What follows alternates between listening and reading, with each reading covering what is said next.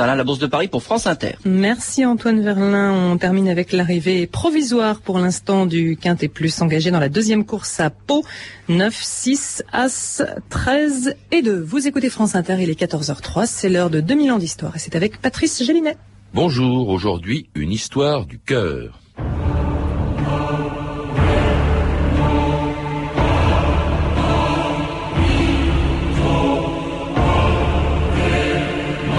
Le cœur fait tout. Le reste est inutile. Jean de La Fontaine.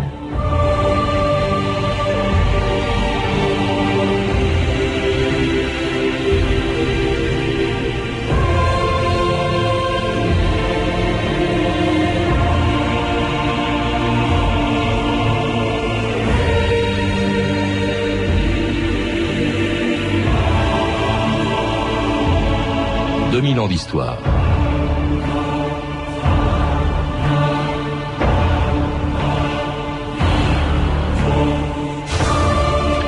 Cœur n'est qu'un muscle de moins de 300 grammes, mais plus de 70 fois par minute, de la naissance à la mort, ses battements nous rappellent que nous vivons grâce à lui.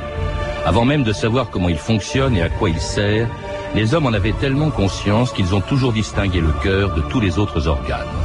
Depuis les pharaons d'Égypte, dont on pesait le cœur après leur mort, pour savoir s'ils pouvaient commencer leur voyage dans l'au-delà, jusqu'au culte chrétien du Sacré-Cœur, dans toutes les religions et dans toutes les cultures du monde, le cœur a toujours été le siège de l'âme, la source des émotions, le symbole de l'amour et de la bonté. Ne dit-on pas d'un homme ou d'une femme qu'ils ont du cœur, ou inversement qu'ils ont un cœur d'artichaut ou un cœur de pierre, comme cette sorcière bien connue qui voulait à tout prix se débarrasser de sa rivale.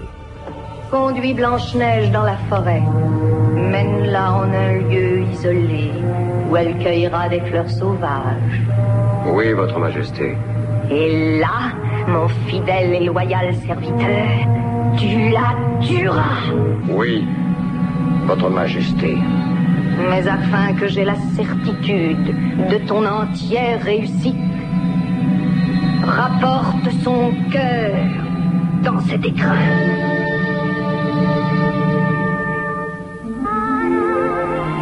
Jacques Lebinet, bonjour. Alors, vous êtes médecin hématologue, ancien secrétaire, enfin pardon, secrétaire perpétuel de l'Académie de médecine et puis auteur avec Philippe Meyer d'un beau livre, L'art et, le cœur, le cœur qui effectivement a toujours inspiré les peintres, on en voit beaucoup, dont les peintures sont reproduites dans votre livre, mais aussi les écrivains, hein, comme les auteurs de Blanche-Neige, les frères Grimm, tous les écrivains qui ont toujours considéré euh, le cœur au fond comme le plus important des organes. Pourquoi le cœur et pas, je sais pas moi, le foie, euh, les poumons, euh, les reins, dont on ne peut pas non plus se passer? Pourquoi je ne sais pas, c'est la mythologie. Alors que les médecins, très souvent, ont mis le siège de l'âme ailleurs. Mmh. Avant que ce soit le cerveau, le foie a été plus ou moins impliqué. Et puis, bon, mythologie pour mythologie, le cœur est devenu l'essentiel. Et puis surtout un, un symbole hein, dans la plus haute antiquité. Vous vous rappelez qu'en Mésopotamie déjà c'était le cas, en, en, Chine aussi où on dit que c'était un organe masculin parce que les femmes, les organes des femmes étaient en dessous du diaphragme. Le cœur était plutôt un principe masculin. C'est un peu un peu macho tout ça. Et puis dans l'antiquité égyptienne aussi, je l'ai dit à l'instant, euh, vous dites que on pesait le cœur des pharaons au moment où les embaumait. C'était même le seul organe qu'on laissait dans leur corps. On les on retire leurs viscères et on gardait le cœur. Oui, ça ne se passait que pour les pharaons, parce que le malheureux petit félin n'avait pas le droit à la, à l'autopsie et à l'embaumement. Eh bien, pour embaumer un corps, euh, on enlevait tous les organes, qu'on d'ailleurs on plaçait ces organes euh, dans un récipient particulier et on isolait le cœur. Parce que, voilà, ça c'est la mythologie égyptienne, l'au-delà, l'avenir du pharaon dépendait de la pesée du cœur. Et c'était comme si on avait inventé cette mythologie, le cœur était transporté euh, ailleurs avec les dieux, il était pesé, et il y a beaucoup de dessins de pesée, et en fonction du poids du cœur, c'est-à-dire de ce que l'homme avait fait, de ce qu'il avait réalisé, de l'œuvre de sa vie, il était admis ou non euh, avec les dieux. Donc on retrouve dans toute la mythologie grecque cette pesée du cœur qui a une valeur symbolique, oui. et le cœur était là plus ou moins bien gardé, plutôt mal que bien, mais sur la momie qui était conservée et qui existe toujours, il y avait le symbole du cœur, qui était ce scarabée noir. Pourquoi le scarabée, je ne sais pas, mais c'était devenu l'animal représentant le cœur. Alors le, le, cœur était aussi un organe important, vous le rappelez, pour d'autres civilisations, comme en Amérique, chez les Aztèques, où le cœur était au centre d'un culte dont les sacrifices humains avaient épouvanté les conquistadors. Il s'agit d'un dieu qu'ils appellent le serpent à plumes. Quetzalcoatl. Et ils l'adorent? Oui, dans tous leurs temples. Des temples qui dégagent une affreuse odeur de charnier. Voici les monstres devant lesquels ils se prosternent. Devant lesquels les prêtres, si on peut employer ce mot, ouvraient la poitrine des hommes vivants d'un coup de couteau en pierre et y plongeaient la main pour arracher leur cœur saignant. C'était un extrait du film La controverse de Valladolid. À quoi correspondait euh, Jacques-Louis Binet les sacrifices humains dans les civilisations euh, précolombiennes euh, et que représentait ce cœur qu'ils arrachaient à leurs victimes, les Aztèques? Mais représentait un élément très important parce que, et ça c'est une idée, toute cette mythologie en fait signifie que le corps et le cœur est en équilibre avec le reste du monde. Le problème de cette civilisation, il fallait que le soleil se lève tous les matins.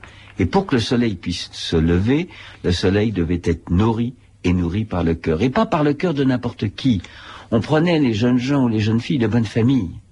Et c'était presque, entre guillemets, un honneur pour les familles que d'avoir un fils et une fille dont on arrachait le cœur et qu'on l'enlevait. Alors, bien sûr que euh, ces gestes nous évoquent l'horreur, mais il faut les replacer dans ce contexte. C'était encore une fois le cœur nécessaire à la levée du soleil tous les matins. Et qu'on offrait aux dieux. Alors, le cœur, on ne l'offrait pas seulement, justement, à Quetzalcoatl, on peut aussi le donner à celui ou à celle qu'on aime lorsqu'au Moyen-Âge, le cœur devient le symbole de l'amour, la revue de texte Stéphanie Duncan.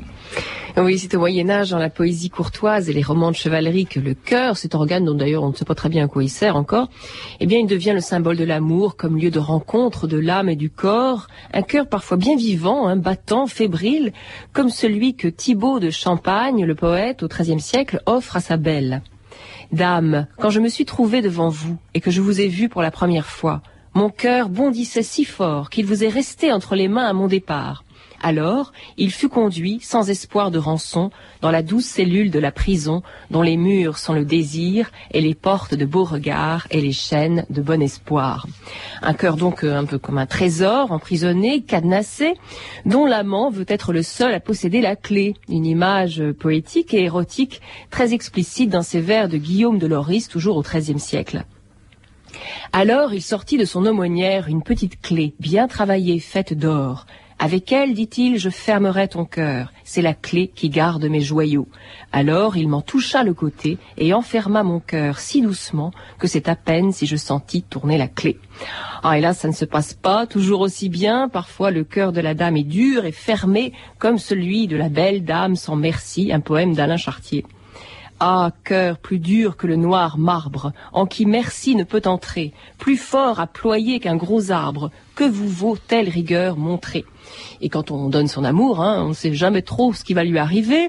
C'est la rude loi de l'amour que Chrétien de Troyes enseigne au chevalier Lancelot, qui vient de tomber amoureux de la belle Guenièvre. Quand tu auras ton cœur donné, si comme je t'ai bien sermonné, alors te viendront les aventures qui aux amants sont pénibles et dures. Mais parfois, dans la littérature médiévale, les allusions au cœur sont beaucoup plus charnelles et violentes. Dans le roman du châtelain de Coucy, toujours au XIIIe siècle, un amant, au moment de mourir, exige qu'on lui arrache le cœur et qu'on l'envoie à sa dame. Hélas, le mari jaloux l'intercepte et le donne à manger à sa femme par jalousie. Et sa femme déclare à propos de ce mets délicat, pourquoi notre cuisinier n'en prépare-t-il pas plus souvent Et comment l'appelle-t-on, cher seigneur? Madame, en mangeant ce plat, répond le mari. Madame, vous avez mangé le cœur de celui que vous avez le mieux aimé, celui du châtelain de Coucy. Ah, quel douloureux présent, ce cœur qu'il m'a envoyé, répond la belle. Pour l'amour de lui, je mourrai. Alors ce texte, Jacques Lubinet, vous le connaissez, on le retrouve d'ailleurs dans, dans, votre livre, comme on retrouve d'ailleurs de belles reproductions d'enluminure ou de peinture du Moyen Âge, où, le cœur, donc désormais, incarne l'amour. Hein. Euh, vous dites, euh, c'est le symbole de l'amour plus qu'il ne l'a jamais été dans aucune autre civilisation. Oui, c'est l'amour courtois. C'est la période des croisades, où les chevaliers partaient longtemps. Et pour garder la belle, il fallait un symbole. Donc cette clé dont vous nous avez parlé. Et puis, euh, euh, c'était une période encore très violente, car ces chevaliers se battaient, et donc euh, ce texte terrifiant, où pour se venger, on tue quelqu'un et le cœur est servi par le mari bafoué. Hmm. Alors amour humain, hein, euh, amour aussi divin euh, à cette époque-là, euh, avec le culte du Sacré-Cœur, qui est un culte assez tardif, dites-vous. D'abord qui s'exprime dans les scènes de la crucifixion, la lance. Oui, c'est presque avant, ça, c'est bien avant. Et il faut voir, par rapport aux Aztèques de tout à l'heure, la révolution qu'a constitué d'abord ce thème de la lance. Il y a très peu de textes. Hein. On dit simplement que un Romain a mis une lance. Elle est, elle est, cette lance est piquée à droite, alors que le cœur bat à gauche, pour bien vous montrer la valeur symbolique. Parce que de, de, ce, de cette lance sort à la fois du sang, cette lance qui vient du cœur, mais en même temps l'eau. L'eau, l'eau, l'eau, l'eau de la résurrection, l'eau symbolique, si vous voulez. Et euh, il faut voir l'importance du symbole. Par rapport aux Aztèques, on mangeait les cœurs. La religion chrétienne, c'est Dieu qui se sacrifie et c'est son cœur que vont pouvoir connaître les chrétiens euh, en buvant du vin. Vous voyez que le symbole est totalement transformé et que c'est plus un symbole de force, mais c'est un symbole de charité. C'est c'est la gloire du pendu, c'est la gloire du crucifié. Alors par rapport à Smith, qui est quand même très dur, on voit apparaître le cœur courtois. Le, le, le Sacré-Cœur, c'est beaucoup plus tardif, c'est c'est le total 19e. Mmh. Avec euh, Vous dites qu'il est né avec une, quand même une religieuse de Paris le Monial qui s'appelait Marie, euh, Marguerite Marie à la coque, hein, dont les visions avaient inspiré l'idée du Sacré-Cœur. Ça, c'était au 17e. Puis... Oui, mais enfin, le vrai, l'expansion de ce thème, c'est le 19e, avec l'église qui domine Paris. Ça, c'est le Sacré-Cœur, si vous voulez. Et puis, alors, de, de, des reproductions qui sont parfois très fades. Et là, on a retrouvé une superbe reproduction euh, de, d'un cœur du Sacré-Cœur. Et tout cela au moment donc où l'on commence à peine à comprendre comment fonctionne le cœur. Du creux de la main au poignet, sur la veine qui longe le cou le long du bras la saignée. Je sens un frémissement doux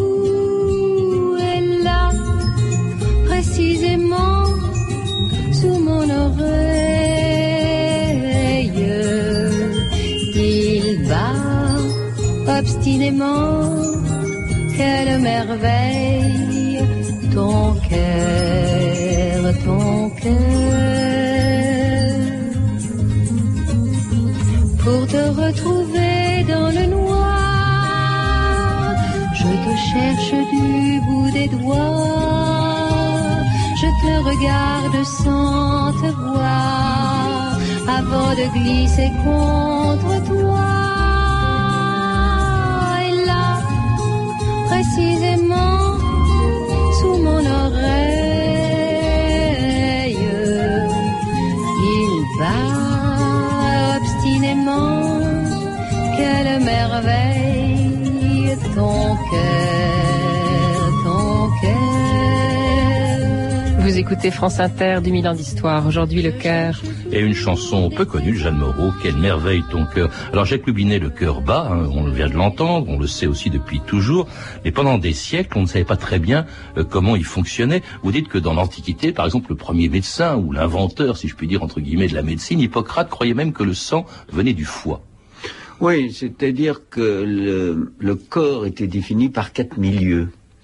Le sang, un autre milieu qui, qui était la bile, un autre milieu qui correspondait à ce qu'on crachait, et quatre milieux liquides. Et, l'atrabile aussi. Et l'atrabile, et ces quatre milieux conditionnaient l'état de santé. Quand il y avait équilibre entre ces quatre concepts, on devrait dire plus que milieu, eh bien il y avait la santé. Et quand au contraire, un de ces milieux dominait l'autre, il y avait la maladie, d'où la saignée. C'est un concept donc qui ne faisait pas appel à l'anatomie. On n'avait pas besoin du cœur, on n'avait pas besoin de connaître les battements cardiaques. C'est la Chine qui va euh, étudier le pouls. Mais le médecin grec, qui a inventé la médecine, faisait des relations avec autre chose. Et il reliait ce qu'on a dit tout à l'heure au début de l'émission pour une autre civilisation, il reliait l'état de santé au, à la géographie. Il y avait euh, Hippocrate a écrit un, un, un livre qui s'appelle du traité des airs, des lieux et des eaux.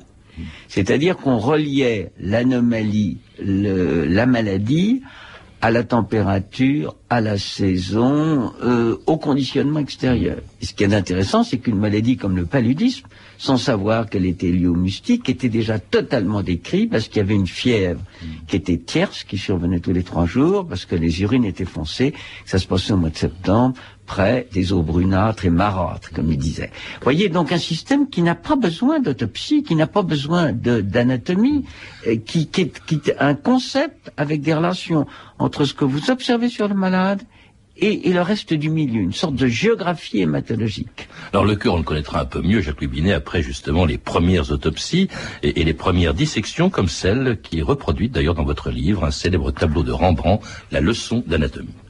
Mesdames et messieurs, le professeur Nicolas John. Mais revenons à l'enseignement que nous pouvons tirer de cet homme, car c'est lui offrir la grâce d'un rachat que d'utiliser sa dépouille à la noble fin de savoir. Comme vous pouvez le voir, j'incise le bras, à la suite de quoi je vais procéder à l'écartement des tissus. Et vous pourrez bientôt constater chez cet homme dont le péché a entraîné la mort ces tunnels que son sang impie a parcouru. Nous savons aujourd'hui que le sang circule partout dans notre corps. Constatez et profitez de ce savoir. Il ne faut jamais se perdre en dehors de ces constats, de cette expérience et les preuves qu'ils apportent. Alors ces tunnels, ce sont les artères et les veines, bien sûr, et Jacques Lubinet. En fait, si on a mis tant de temps à comprendre le fonctionnement, la circulation du sang et le fonctionnement du cœur, c'est parce que les dissections ont été interdites. Oui et non. longtemps. Oui, les dissections étaient interdites, mais elles étaient faites sous autorisation de l'évêque ou du pape. Et puis surtout, c'est à cause de la force des textes. D'ailleurs, dans le texte que vous avez cité, l'autopsie, la dissection n'est faite là que pour contrôler ce qui est écrit dans les livres. Et dans notre livre, il y a deux types de- d'autopsie, de, dissection. Il y a celle où le professeur lit, et il lit Galien, dont l'anatomie est très rudimentaire. Et puis en bas, euh, ben, il y a un élève qui coupe et qui essaye de retrouver ce que dit Galien.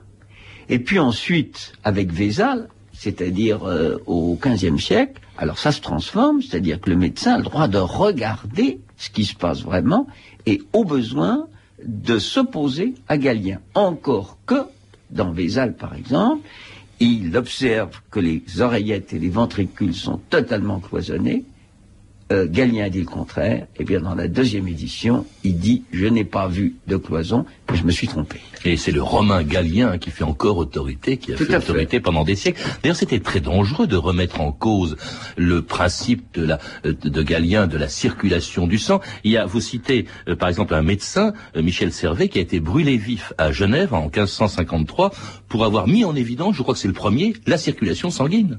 Oui, c'était la circulation pulmonaire qui n'avait pas tout à fait bien décrite, parce que ça faisait partie des dogmes. Mhm. Et que le premier dogme, c'était celui de la religion. Le monde était un monde fermé, avec la religion, avec l'homme, tout ça faisant partie d'un même tout, et qui attaquait une toute petite partie de ce dogme, y compris la médecine, attaquait le système religieux.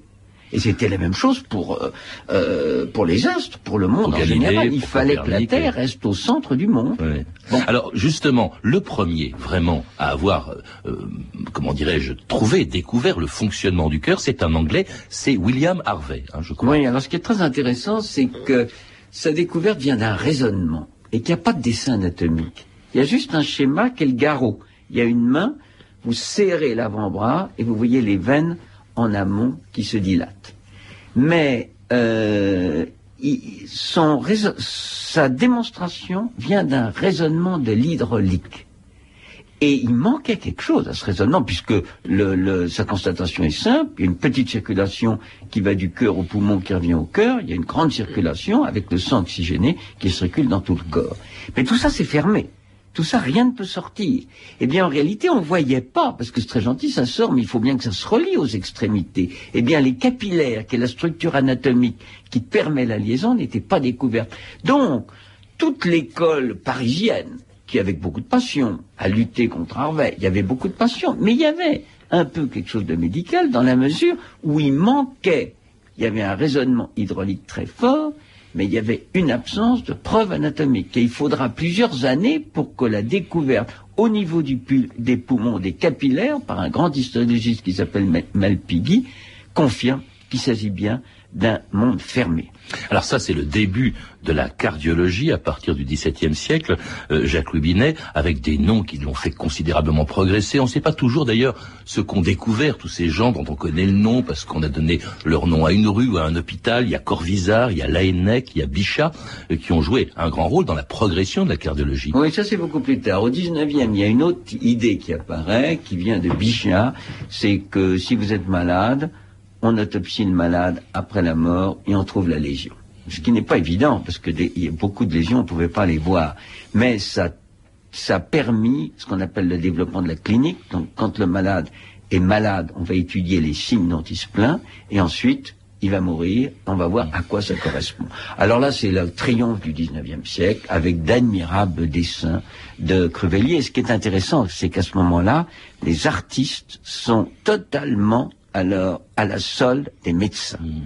Et quand on découvre, là il y a un dessin d'une ce qu'on appelle une péricardite, ça veut dire que le cœur est collé à la membrane. Eh bien il y a le texte du cardiologue et puis il y a le dessin de Crovelier qui est très supérieur au texte du cardiologue et qui montre les organes qui, cette espèce de colle qui relie le muscle à sa, à son manchon. Alors le cœur, Jacques Lubinet, on, l'observe grâce notamment au stéthoscope de, de l'ANEC, euh, on n'y touche pas, sauf quand euh, quelqu'un est mort, et cela jusqu'au XXe siècle avec la naissance donc de la chirurgie cardiaque après la deuxième guerre mondiale, une chirurgie qui va connaître son heure de gloire 20 ans plus tard, en 1967. Le professeur Barnard et son équipe sud-africaine ont remporté, quelles que soient les suites de l'opération de la grève du cœur, une grande victoire. Barnard a révélé en détail comment il avait pu transplanter, sur un homme de 55 ans, en conservant seulement 20% du cœur malade, le cœur d'une jeune fille morte d'accident. L'organisme de Louis Vashkansky tolérera-t-il ou rejettera-t-il ce cœur neuf?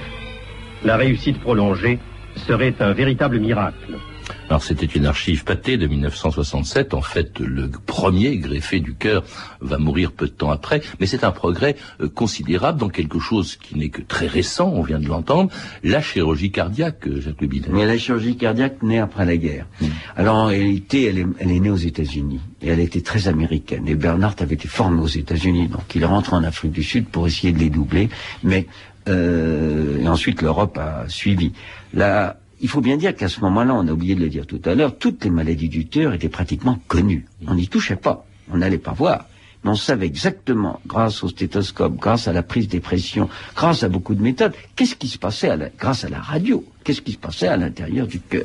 Bon, donc euh, la première date a été, faut pas appeler ça des expérimentations, mais les premiers malades, mais il y avait un problème de rejet car euh, un organe ne peut pas être accepté si c'est pas celui de votre jumeau, et très difficile de trouver un jumeau.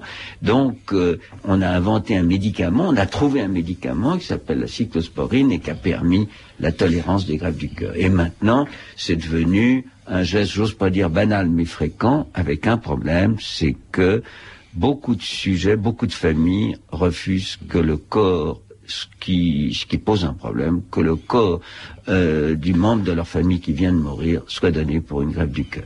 Alors tous ces progrès de la médecine, cette chirurgie du cœur, Jacques Lubinet, ça désacralise un peu le cœur et pourtant il reste chargé de symboles. Dans votre livre euh, qui s'appelle L'art et le cœur, avec donc des, tas de reproductions, de peintures, etc., on voit bien qu'il que, euh, il est encore chargé de symboles aujourd'hui, qu'il n'est pas seulement un organe ou un muscle. Il est totalement chargé de symboles et cette fois-ci, alors il y a une dissociation totale entre les médecins et les artistes. Les artistes euh, ont chacun leur mythologie du cœur. Et euh, beaucoup d'ailleurs, on n'a pas pu les mettre tous dans ce livre. C'était absolument impossible. Et souvent les meilleurs, euh, qui ne représentent pas le cœur, mais qui en présentent d'autres aspects, comme Étienne Martin, dit que toute son œuvre vient de ce qu'il appelle l'alcôve du cœur, qui n'est pas représenté. Il y a un groupe très important en France qui s'appelle Support Surface, où quelqu'un comme François Armand fait de la tresse. Eh bien, il m'avait écrit un mot en disant je n'ai jamais tressé un cœur, mais à l'intérieur de mes tresses, j'avais dessiné des petits cœurs. Pour vous montrer que le cœur est devenu totalement symbolique, aussi en littérature, il y a une exposition Barthes à Beaubourg. Eh bien, je ne sais pas si on a montré ce, mais dans Barthes par lui-même, il y a un dessin de la circulation veineuse qu'il a prise à Diderot et qui devient son autoportrait. Il écrit écrire le corps, ni les muscles, ni les os, ni les nerfs, mais le ça, fibreux, pelucheux, là où plante d'un clown. Voyez comme le cœur a pris une, euh, repris la valeur mythologique du début. Et ça, c'est très intéressant parce que, euh, alors, dans le livre, on peut pas ne pas associer parce qu'on résiste pas à euh, coller l'iconographie actuelle aux images des peintres. En réalité, c'est à cause de la couleur. Mais les deux mondes sont totalement dissociés. Merci Jacques Louis Pour en savoir plus, je recommande la lecture du livre que vous avez écrit avec Philippe Meyer, L'art et le cœur, un très beau livre publié aux éditions de l'Iconoclaste. Vous êtes également l'auteur d'un volume de la collection Découverte chez Gallimard sur le sang. Vous avez pu entendre des extraits des trois films suivants. La Blanche-Neige de Walt Disney, bien sûr, La controverse de Valladolid de Jean-Daniel Verreg et enfin Rembrandt de Charles Maton, trois films disponibles en cassette vidéo. Vous pouvez retrouver ces renseignements en contactant le service des relations avec les auditeurs au 0892 68 10 33, 34 centimes d'euros la minute ou consulter le site de notre émission sur franceinter.com. C'était 2000 ans d'histoire. À la technique, Olivier Daligo et Patrick Henry. Documentation et archivina, Virginie Bloch-Léné, Claire Tesser et Sandra Escamez. Revue de texte, Stéphanie Duncan. Une réalisation de Anne Kobilac. Une émission de Patrice Gélinet.